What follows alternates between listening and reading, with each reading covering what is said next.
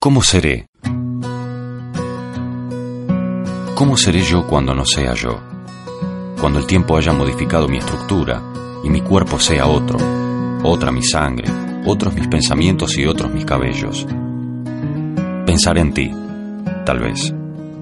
Seguramente mis sucesivos cuerpos, prolongándome vivo hacia la muerte, se pasarán de mano en mano, de corazón a corazón, de carne a carne, el elemento misterioso que determina mi tristeza cuando te vas, que me impulsa a buscarte ciegamente, que me lleva a tu lado sin remedio, lo que la gente llama amor, en suma. Y los ojos, ¿qué importa que no sean estos? Te seguirán a donde vayas. Fieles.